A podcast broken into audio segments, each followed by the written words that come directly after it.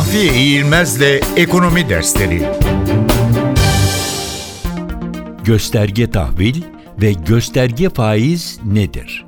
Hazine tarafından çıkarılmış, vadesine 2 yıl kalmış olan, 3 veya 6 ayda bir kupon ödemesi yapılan ve likiditesinin yüksekliği nedeniyle ikincil piyasada en fazla işlem gören devlet tahviline gösterge tahvil, bu tahvilin faizine de gösterge faiz deniyor.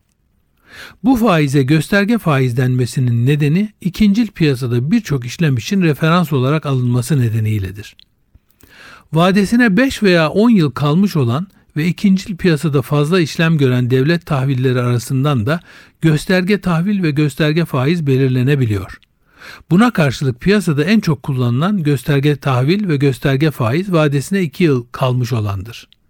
Yıl belirtilmeden sadece gösterge tahvil veya gösterge faiz deniliyorsa o zaman vadesine 2 yıl kalmış olan devlet tahvili ve onun faizi anlaşılıyor demektir.